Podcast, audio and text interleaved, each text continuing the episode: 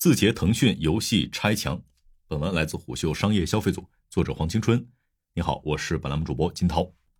一场影响深远的生态入侵即将在一月二十一日不动声色的发生。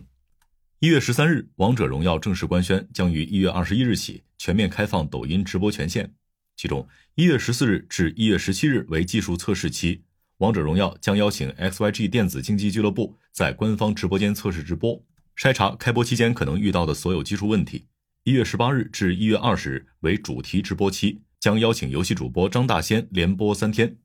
这意味着腾讯正与字节在游戏领域全面拆墙，具有里程碑的意义。而两者握手言和的剧情非常像爽文的套路。自从法院裁定字节跳动旗下公司自二零一九年一月三十一日起禁止直播王者荣耀，到如今放开直播权限，正好差不多五年。暗合那句经典短句台词：“五年之期已到，王者归来，欢迎王者回归抖音。”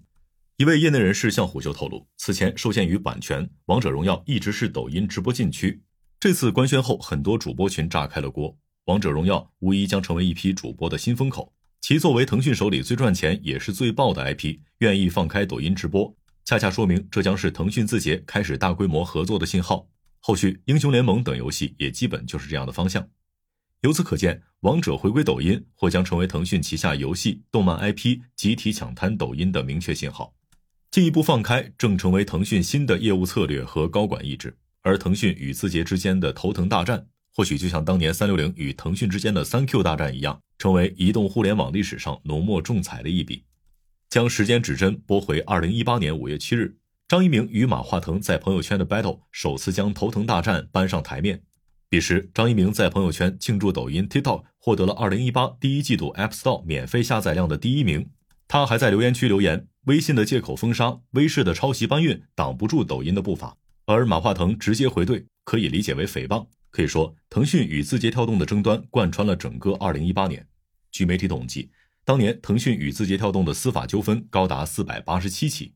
除了社交领域鏖战外，头疼大战叙事中，游戏直播版权一直是焦点，硝烟最浓的也是游戏行业。字节跳动自2017下半年开始在游戏领域撒网，行军路线从自建联运团队到小游戏代理，再到自研，可谓循序渐进。直到二零一九年，原战略投资部负责人严寿兼任朝夕光年负责人，字节才开始从轻度游戏向重度游戏推进。在超能力加持下，游戏势力版图迅速扩大至十个以上工作室、四大发行平台和二十九家公司。其中比较知名的有无双工作室、一零一工作室、绿洲工作室等。据市场不完全统计，自二零一九年至二零二二年，字节跳动在游戏领域投资金额约三百亿元。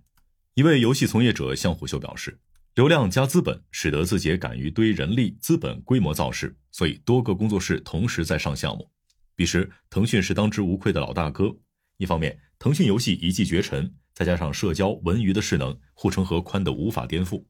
连接一切战略正无限向外延伸。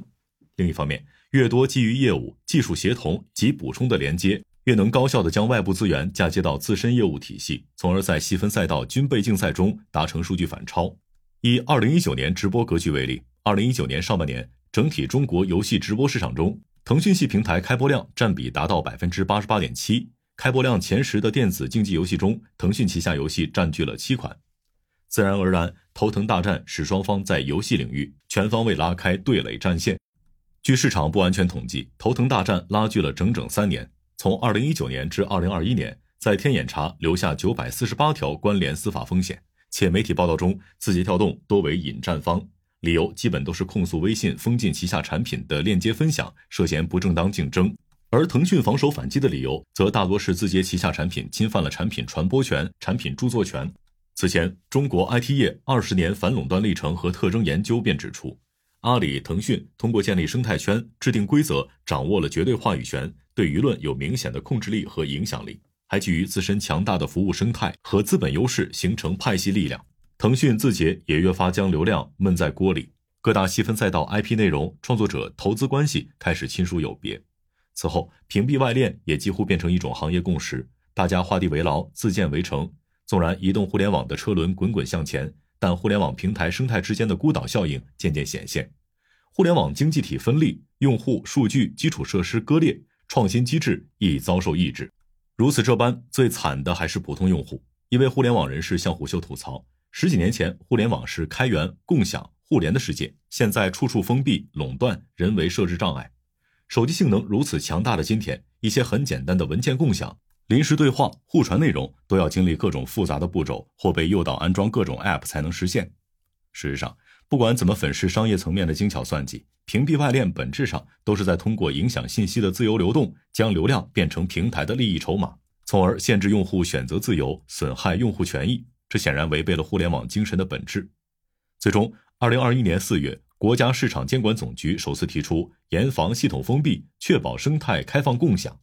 按工信部要求，二零二一年九月十七日前，各互联网平台需按标准解除屏蔽。微信这才根据工信部的要求，对外链进行低程度的开放，支持外链在微信生态中的流通。如今回看，监管推动互联互通以来，腾讯与字节拆墙开始有了实质性的动作。首先是腾讯视频与抖音破冰。二零二三年四月七日。抖音与腾讯视频官宣合作，双方将围绕长短视频联动推广及短视频二次创作等方面展开合作。其中，腾讯视频将向抖音放开长视频版权授权，并明确了二创方式、发布规则。接着，腾讯游戏终于与抖音直播拆墙。二零二四年一月二十一日，《王者荣耀》将正式回归抖音直播。一方面，在虎牙斗鱼合并失败、企鹅电竞关停后，原腾讯系直播平台游戏头部主播正加速向抖音迁徙。这离不开抖音日渐增长的游戏直播生态，但用户注意力转移使市场结构性变化才是根本原因。首先，数据披露，二零二三年抖音游戏已经覆盖超过三亿用户，人均月均游戏内容消费时长超过九小时。其次，作为综合平台，抖音用户规模大，主播涨粉快，变现模式多样，可以突破垂直平台流量的天花板。于是乎，大批头部主播开始从垂直游戏平台迁移至抖音。另一方面，虽然《王者荣耀》《和平精英》等游戏均打通了视频号开播，但腾讯游戏在微信生态已然无法吃饱，流量焦虑迫使腾讯源源不断从抖音、快手、B 站等平台去投流。以腾讯游戏最新热捧的《圆梦之星》为例，报告显示，《圆梦之星》上线首月，约百分之三十八的广告投放在字节旗下的穿山甲联盟，成为腾讯为这款游戏投入最多的广告渠道。毕竟，抖音生态内有充沛的流量。王者荣耀放开抖音直播，能最大程度上从抖音获得自然流量及话题热度。届时势必会新崛起一大批做王者荣耀的抖音主播，串联游戏厂商、主播、用户，打通商业链路。坦白说，腾讯陆续通过腾讯视频版权合作、游戏直播合作，表达了合作的诚意。与字节悄悄将业务跑起来，不失为一种体面的和解方式，也是双赢的商业选择。对于腾讯而言，企鹅帝国将从抖音这个时间熔炉攫取更多流量和曝光；对于字节而言，抖音系则可以拿腾讯版权内容丰富内容生态，二创衍生内容将可以合法使用腾讯最热门的素材，也可以通过王者荣耀等腾讯游戏 IP 直播提升游戏广告与游戏直播业务的收入。甚至，抖音在拥有巨额流量的基础上，正逐渐将其中所产生的关系链利用社交、搜索加以沉淀。腾讯、字节拆墙会形成一个娱乐属性加社交属性加交易属性的产业协作形态。这个过程中，腾讯能放大资源效能，字节则提升商业效率。一位互联网分析师对虎嗅表示，一旦腾讯、字节两家新老巨头打破藩篱，势必会提升各自生产效率，化解生态内部的博弈，进而为社会创造更大的价值。好了，以上今天的商业动听，下期见。